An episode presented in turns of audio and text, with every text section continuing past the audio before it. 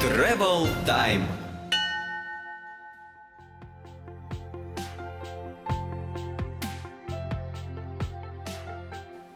Здравствуйте, друзья! С вами подкаст Travel Time, и сегодня у нас в гостях Ася Ребрева. Ася – автор замечательного портала Trip Secret и одноименного фестиваля Trip Secret. Здравствуй, Ася. Здравствуй. Скажи, что для тебя такое путешествие? Мамочки, с каких вопросов ты С начал? каких вопросов вы начали? Я решил задать первый, самый глупый вопрос, который приходит в голову. Ну, наверное, мне просто тоже задавали недавно такие вопросы, что для тебя путешествие. Я решил, почему-то вспомнился сейчас и решил тебе тоже задать. Что для тебя такое путешествие вообще? Ну, наверное, это поиск каких-то ответов, которые ты не можешь найти сиюминутно. И из-за того, что ты их не можешь найти, тебе надо... Короче, это трудный А, вопрос. Да, это ужасно сложный вопрос, потому что для меня это некий путь. Ну, то есть это не перемещение из точки А в точку Б. Можно путешествовать по Москве, можно путешествовать по своему Вот. району, можно Выйти уехать в куда-то. магазин за хлебом, Да, это тоже да, будет путешествие. Это тоже будет путешествие с точки А в точку Б. Но путешествие это все-таки что-то больше связанное с эмоциями, ощущениями, которые ты переживаешь. То есть поход в бар, там выпить хорошего крафтового пива тоже путешествие. Шикарное путешествие. Шикарно. Вчера было по случаю окончания фестиваля. Здорово, здорово. Скажи, а вот вообще с чего началось твое путешествие? Как ты вообще поняла то, что ты любишь путешествовать? Ой, ну, началось все с того, то, что у меня мама с папой путешествуют с палатками, и традиционное лето это было, когда мы останавливались на какой-то речке недалеко от Москвы. А, Там папа Москве реки, разводил в парке костер. Музеон, да, ставили Нет. палатку, жарили шашлыки. Вот, ну, собственно, мы очень много ездили и по России. Потом, собственно, когда я стала студенткой, я поняла то, что я хочу тоже путешествовать, но у меня не было денег, и начала путешествовать всеми доступными способами, Мгм.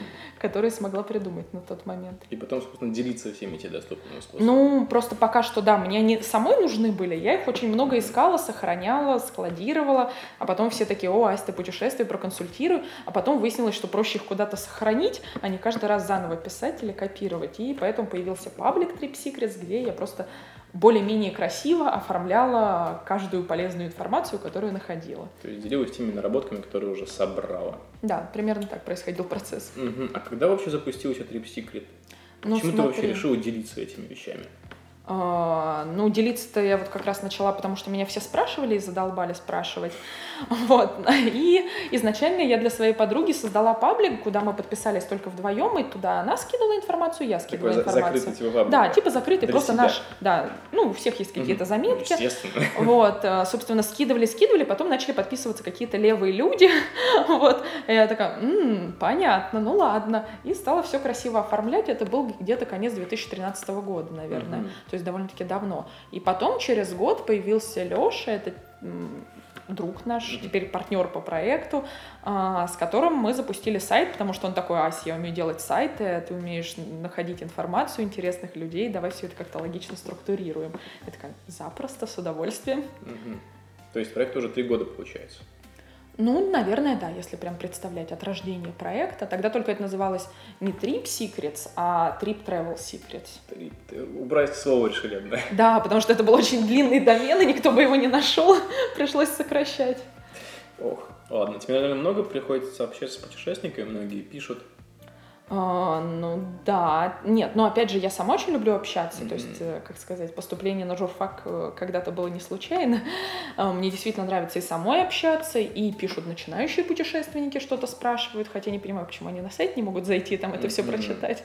Обычно вопросы из серии «Я еду в кругосветку, какой взять мне рюкзак делать?» по объему?» Да, какой рюкзак взять по объему? Или там, не знаю, какую шенгенскую визу сделать, если я куда-то еду? Я не понимаю, зачем меня это Может, у спрашивать, тебя, если это прочитать всегда можно. Вдруг у тебя в статусе ВКонтакте стоит «Я отвечаю профессионально на вопросы, как выбрать рюкзак в путешествии». Не, раньше у Такое. меня стояло любитель отвечать на вопросы про путешествия. Потом я поняла, что все Поняла, очень да? буквально понимают, и в день по 100 неотвеченных сообщений.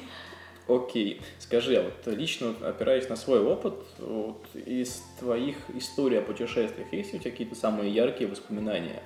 Ну, наверное, прошлогоднее восхождение на Эльбрус, Мгм. встреча с Мишками на Камчатке, с Мишкой, с С одним. Мишкой.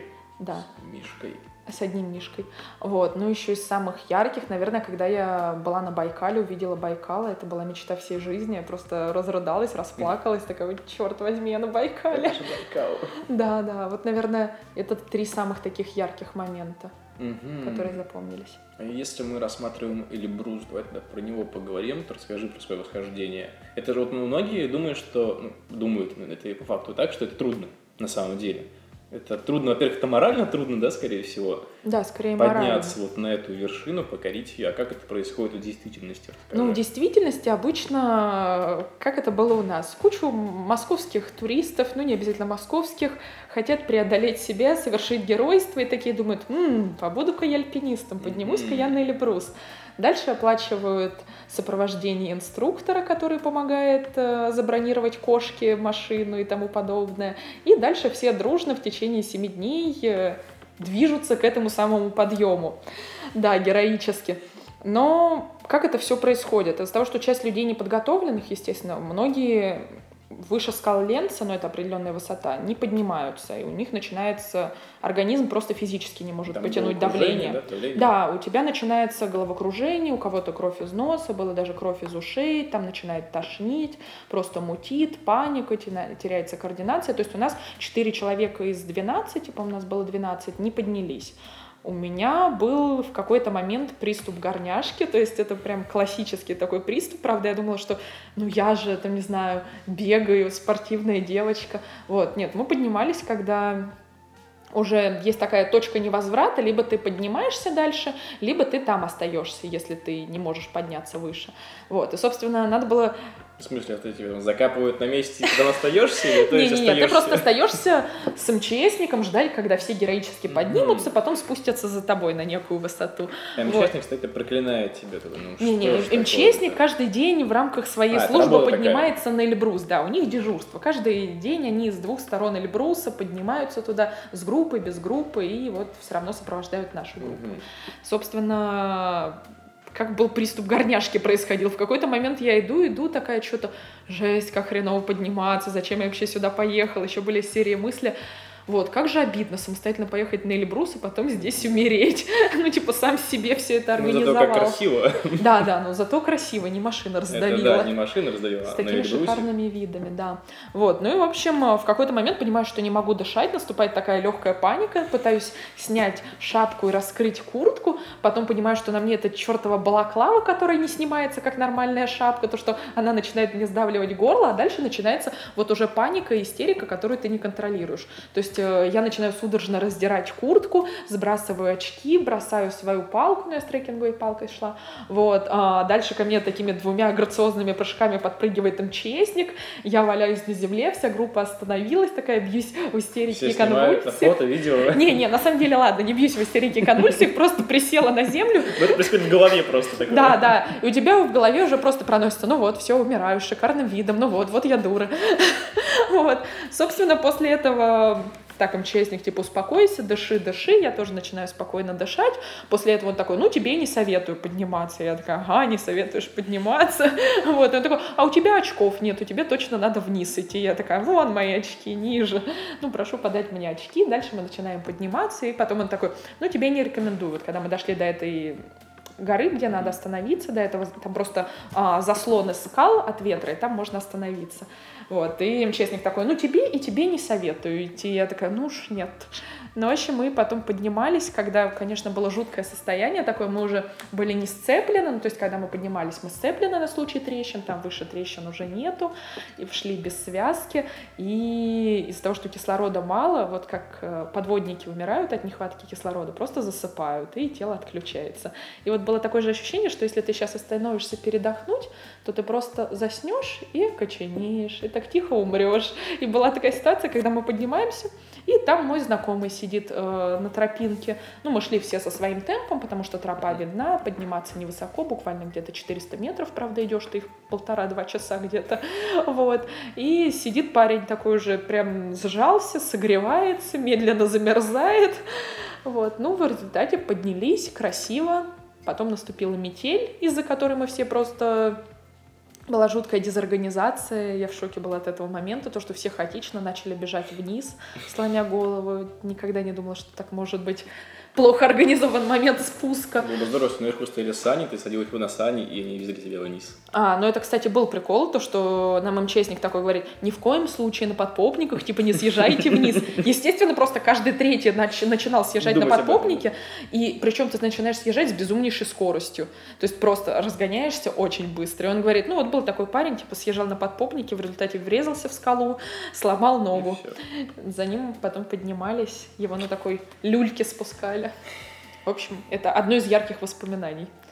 Вот так вот. Мораль, не съезжайте на подпопниках, друзья. Да, с Эльбрус. Вот Кстати, на. Эльбрус, вот знаешь, э, все говорят, тяжело подняться, о, ты поднялся на Эльбрус. На самом деле, там просто вся проблема в том, что тебе где-то 7 часов надо тупо идти вверх. Моральный настрой, короче. Да, просто проблема в том, что первое, вынесет ли твой организм, и второе, готов ли ты 7 часов топать вверх, когда довольно-таки прохладно. Все. Вот я знаю, что я готов, но организм мой не вынесет. Я бы, наверное, Ну. только до точки невозврата дошел бы. Ну вот, э, в принципе, поднимаются даже дети. То есть это не такой сложный подъем, все просто от У выносливости меня вот с организма. давлением проблемы. Мне вот, наверное, нельзя на гору. Ну тогда да, тебе, скорее всего, мутить начнет Мгм. довольно-таки быстро. Даже если я Печаль. очень захочу подняться дальше, организм станет. Не, не, там есть вариант, знаешь, как мы, когда стояли на базе МЧСовцев, там есть первая база и вторая Мгм. база, и одна база на высоте 2000 метров. И у нас там был лагерь, и приходят такие мужики, такие красавчики в один из дней, и такие, мы были на Эльбрусе, уже как бывалые, такие горды собой, а мы такие молодые птенцы, еще не поднялись. И они такие, на вертолете шикарно слетали. Мы такие, блин, а мы тут 7 дней тренируем свой организм. Ну, в общем, если что, На вертолете, да. да, тебя Окей. могут доставить. Да, здорово. Сейчас позвоню своему личному пилоту, скажу, чтобы, слушай, я на Эльбрус хочу. Да, вот немножко Надо- подкопить надо придется. Ну, чуть-чуть, чуть-чуть совсем. А так все шансы есть. Вот скажи, ты же еще занимаешься организацией походов, можно сказать, Да. экспедиций походов.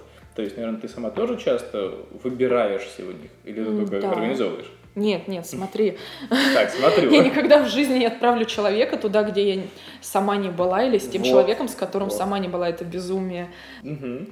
Короче говоря, началось все с того, что я сама хотела поехать в определенные места. Мгм. Чтобы туда поехать, я хотела поехать с самыми интересными, естественно, туда людьми, а не с какой-то турфирмой, где будут все разного возраста, неизвестно с какими интересами.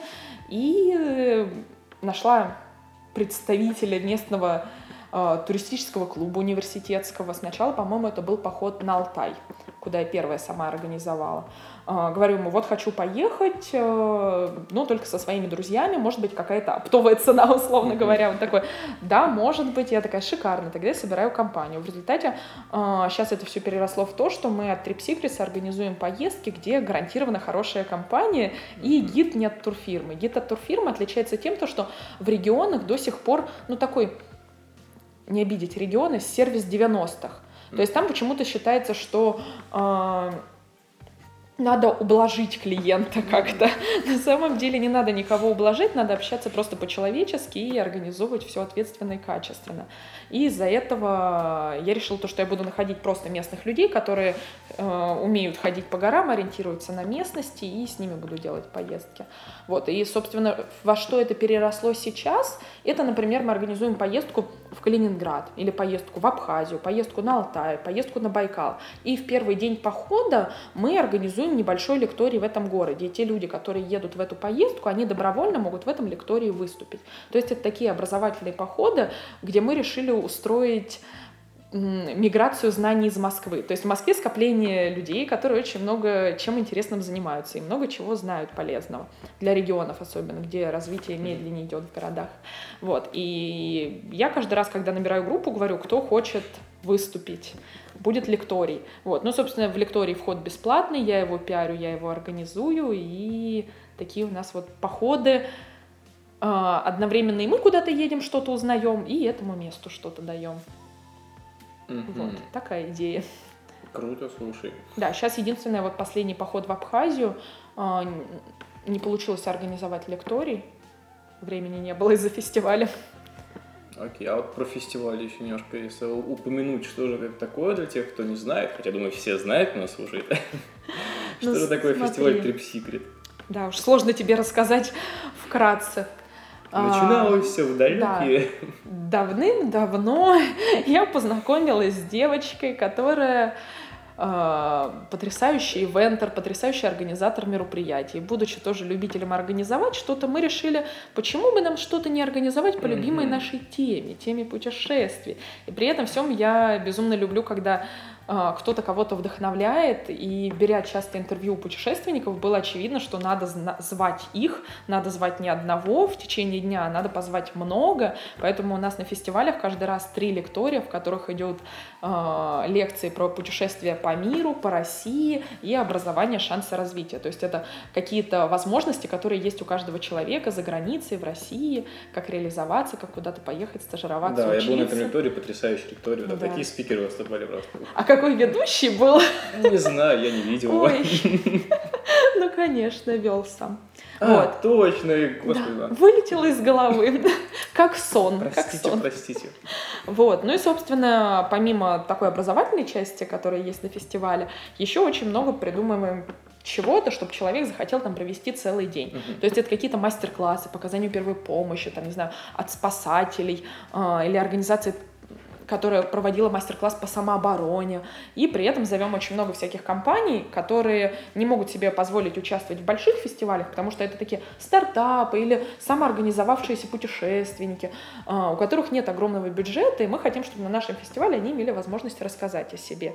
И, собственно, в этом году весь музеон, это один из самых больших парков Москвы, был на один день превратился в такой мир путешествий, где 70 компаний, маленьких и больших, рассказывали о себе. В течение дня там прошло 25 лекций.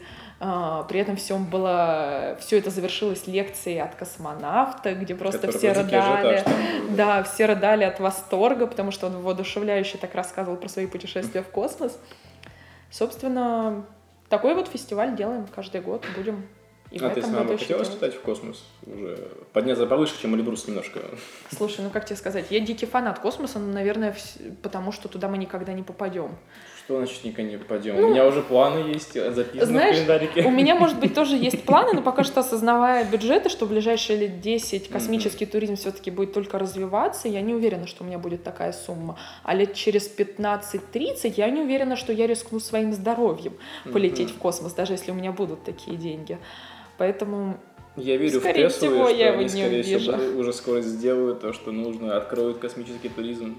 Слушай, мне кажется, это... Если нас кто-то слушает из Теслы, то, ребята, давайте уже Мы вас верим, да. Желательно еще бюджетные цены и билеты на эти перелеты. Льготные там. Льготные, студенческие. Не, не студенческие, как-то до 40 до со 40. скидками.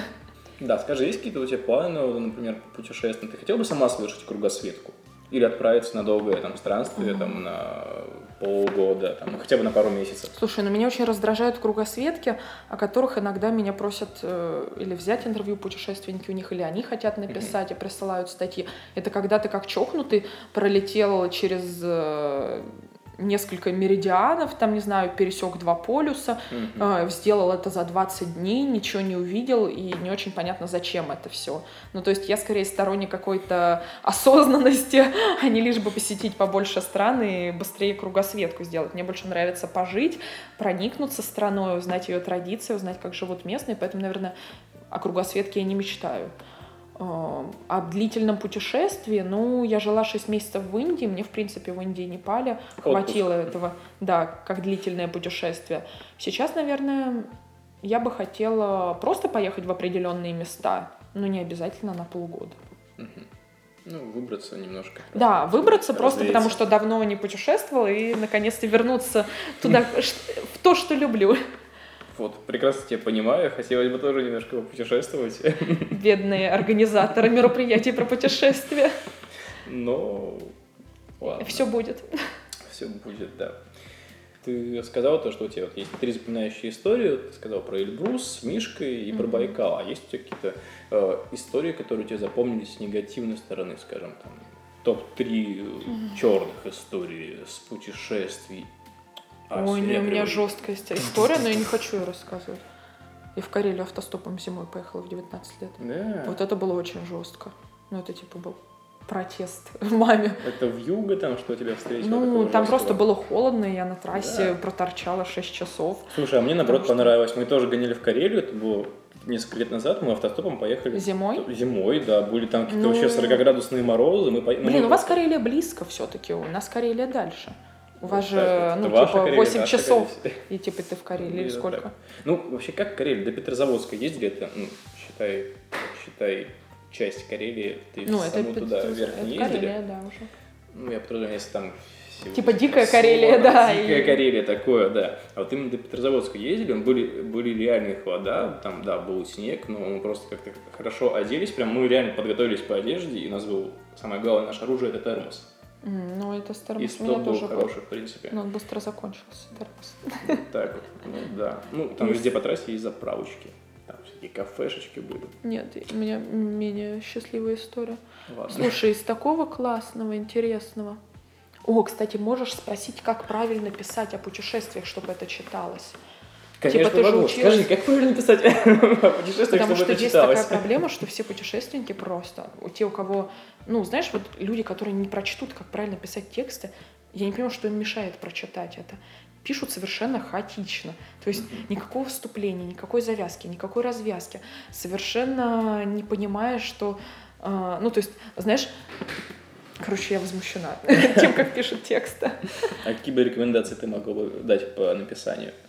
Читайте написанию? э, Trip Secret, да? Нет, ну смотри, опять же, из таких базовых, что можно дать, ты опять записываешь. Да, это все записывается, естественно, мы ничего не будем вырезать. Ужас. Ужас просто, ужас. Смотри, ну из рекомендаций, что, наверное, важно дать?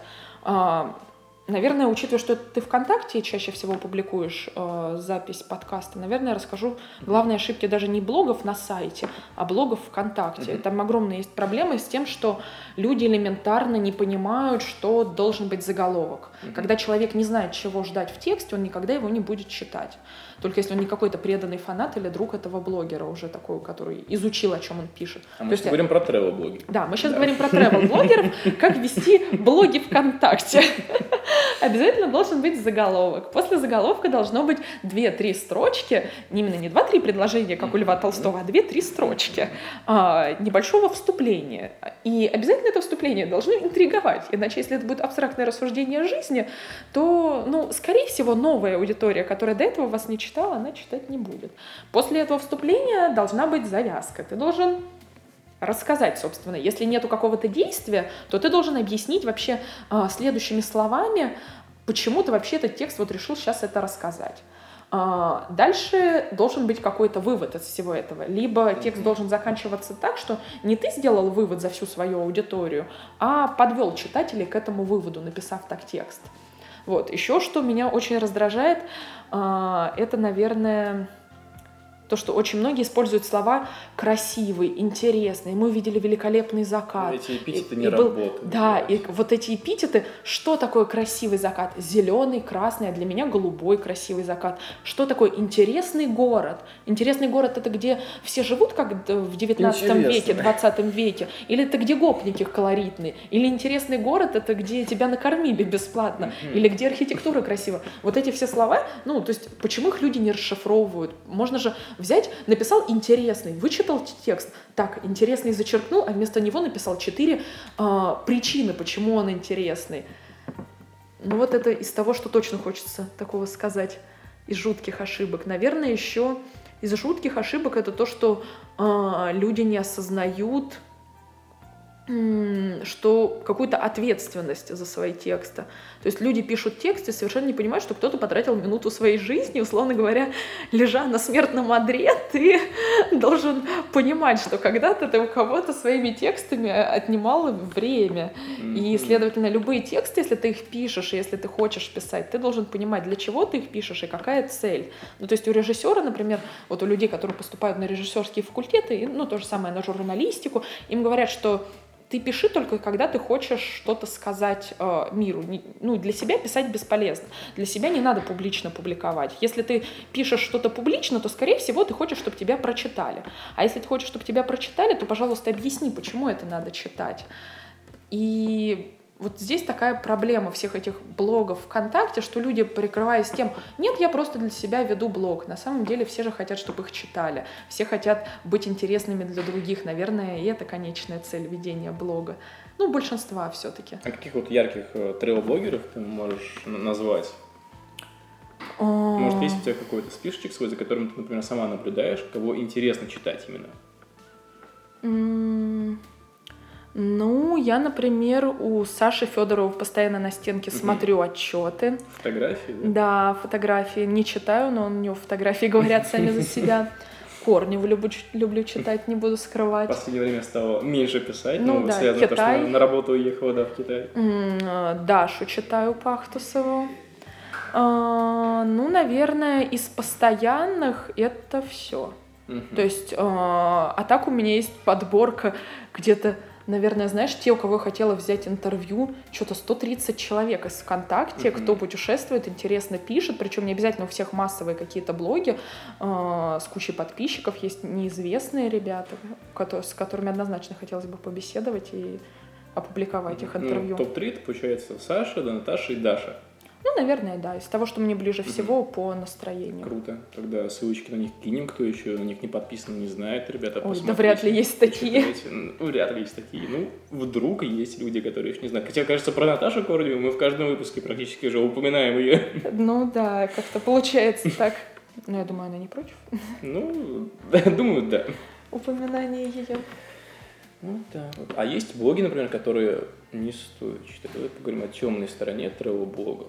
Есть Не стоит читать, которые вредят читать. здоровью и вредят психике или Вредят вызывают психике. душевное расстройство у журналистов и редакторов. Возможно, есть такие люди. Слушай, ну таких блогеров тоже куча. Это, конечно, 100-500 блог, где человек пишет о том, как э, ему не на что есть, и он отправился путешествовать автостопом.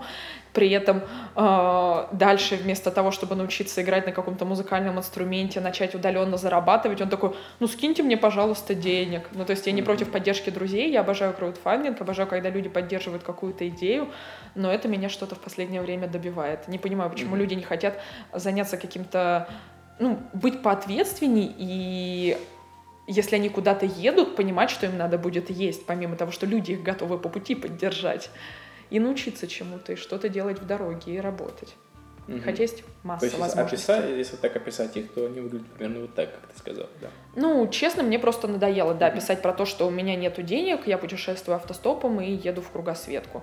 Ну, то есть это очень странно для взрослого человека, который об этом пишет вместо того, чтобы пойти эти 15 минут поработать. Ну, грядку какую-то вспахать кому-то или, не знаю, там, кирпичи поперекладывать или пойти мешки попереносить в каком-то городе. профессию, на самом Слушай, деле. ну, я не знаю, если человеку есть нечего, мне кажется, все профессии хороши. Сейчас мы заговорили про тревел-блоги, и ты говоришь, э, что путешественники, которые собирают там по краудфандингу на планете, на Starter или где-то там еще каким-либо способом, там типа просто, ребят, закиньте мне деньги на Яндекс кошелек или там карту. Сбера, что-то такое.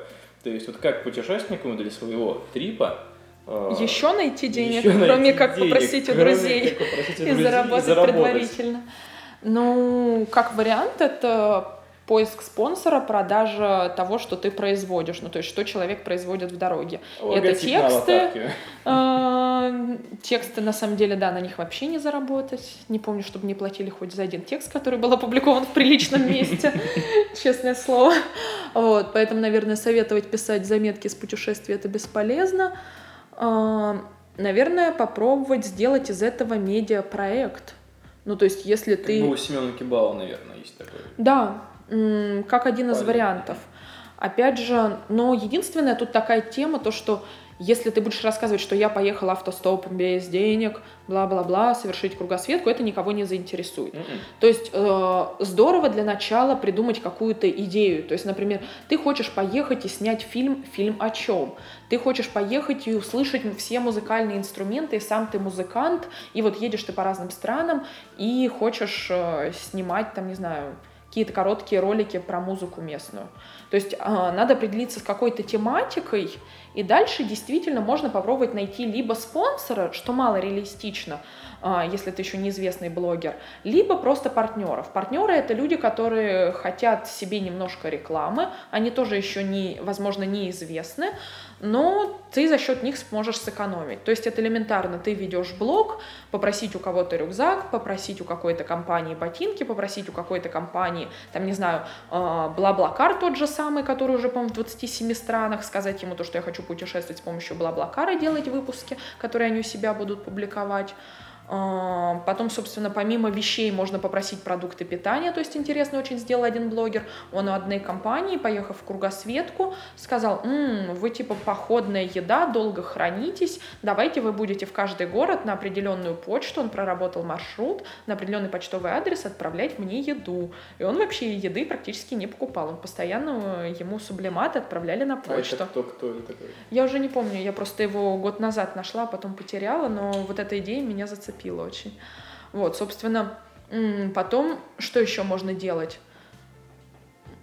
Из того, что заработать денег и найти спонсора. Но опять же, у многих проблема то, что многие, когда хотят найти спонсора, совершенно не понимают, что делать, и пишут длиннючие тексты, где хотят рассказать о себе, и в результате такая Просто, история жизни просто Да, история жизни, как все началось, и пока поч- прочтешь, да, да. При этом, как бы, с учетом того, что у пиарщика есть где-то 30 секунд на прочтение этого письма, то шансы мало и на то, что на него ответят, прочтут, и намного логичнее отправлять какое-то короткое письмо, а, где будет в начале вступление просто из четырех предложений, кто ты, что ты собираешься сделать, и что ты хочешь предложить этой компании. Например, я еду в путешествие, мне необходимо снаряжение, готов рассказывать на своих информационных ресурсах ресурсов. И дальше сделать презентацию, в которой ты расскажешь о своем прошлом опыте, а, рассказать, готовы ли о твоих поездках писать какие-то журналы, с которыми ты предварительно договоришься, или брать у тебя интервью, можно предварительно договориться, чтобы кто-то написал.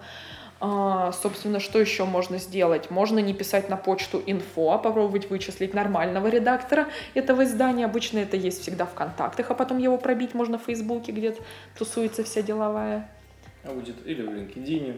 Да, или в LinkedIn посмотреть, кто редактор, написать конкретно редактору, а не офис-менеджеру и не просто какому-то 110-му редактору, или проверяющему почту. Или позвонить, да, быть понаглее.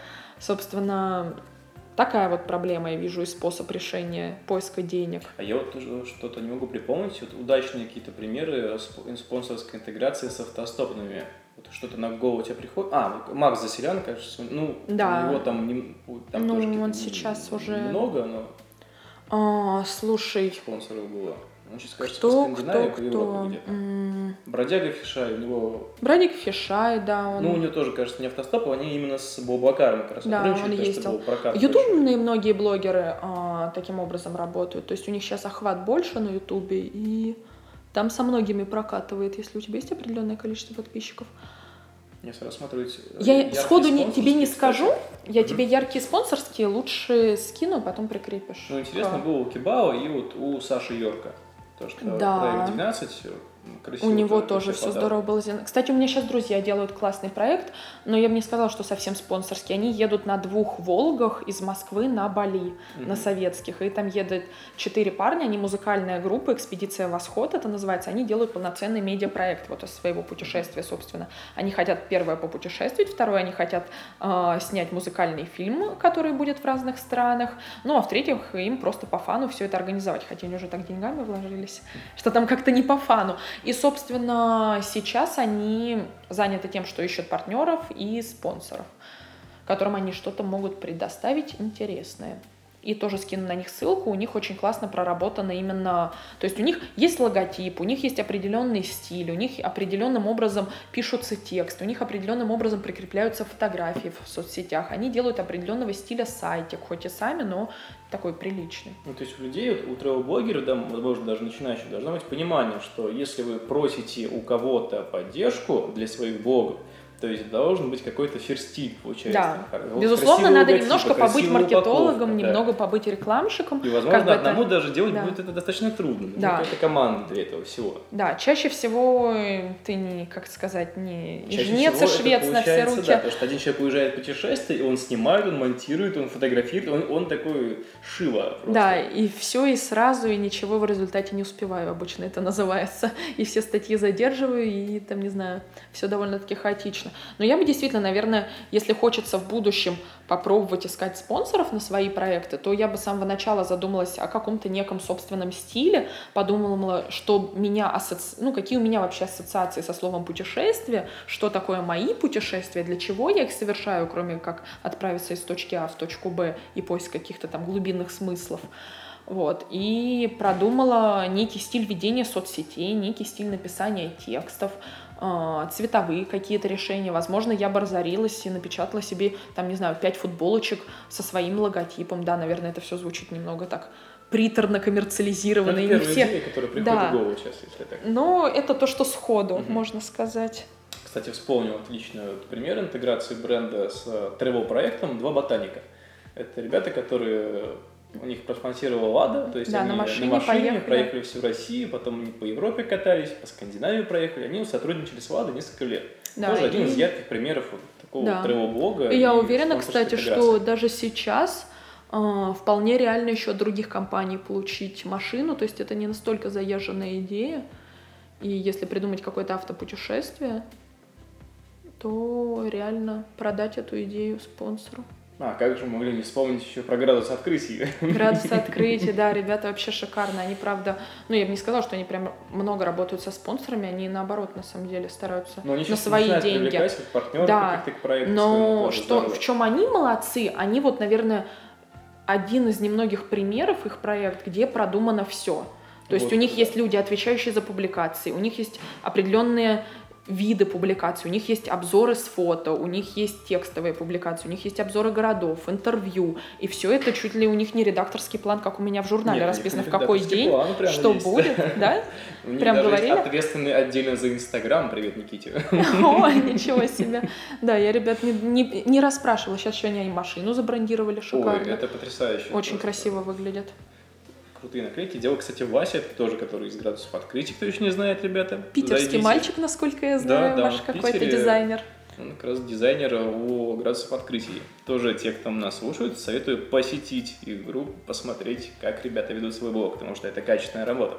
Да, но у них действительно прям работа, то есть они осознанно в это вкладываются, и в будущем, я уверена, им это очень поможет, когда они захотят в очередную масштабную экспедицию поехать на Снять север или куда-то, снять новый например. фильм, да.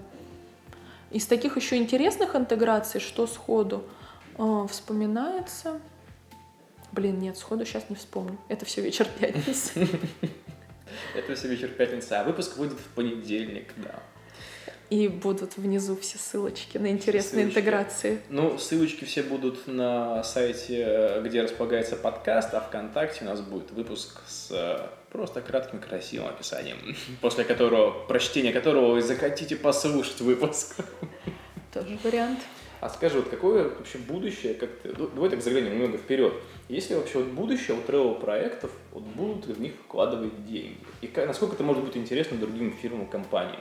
Если мы берем опять вот путешественников. Ну смотри, мне кажется, будущее абсолютно точно есть, потому что сейчас стало очевидно, что реклама из телевизора не работает, реклама на билбордах не работает. Сейчас только работает сарафанное радио, и когда уважаемый тебе человек, причем искренне тобой уважаемый, что-то тебе сказал, и ты ему доверяешь. То есть сейчас очень важна личная рекомендация. И блогеры как раз по сути, те, кто занимаются какими-то travel проектами чаще всего это блогеры, а, это как раз те самые лидеры мнений, к которым все чаще и чаще будут обращаться. То есть сейчас делают целые конференции для блогеров, сейчас вкладывают деньги в раскрутку блогеров в Инстаграме. Это действительно полноценные проекты, и люди потом на таких блогерах зарабатывают, но в то же время самостоятельно, если заняться сейчас раскруткой себя как а, некого путешественника, то в будущем это может перерасти либо какую-то интересную работу, проект, а, либо это может перерасти в то, что вас с удовольствием заметят, вам предложат протестировать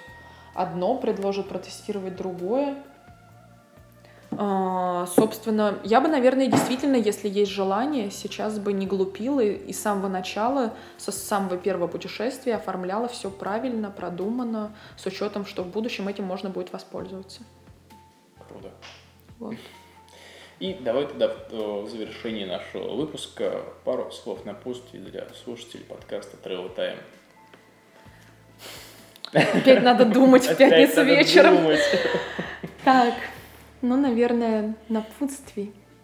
Что бы такого сказать? Ну, наверное, скажу то, что недавно говорила себе то, что то, что, то, что, то, что. В общем, звучит это так. Мы очень часто хотим э, совершить что-то, чем будем гордиться, совершить какую-то большую поездку, чтобы гордиться собой, или хотим чего-то достичь, чтобы внутренне собой гордиться.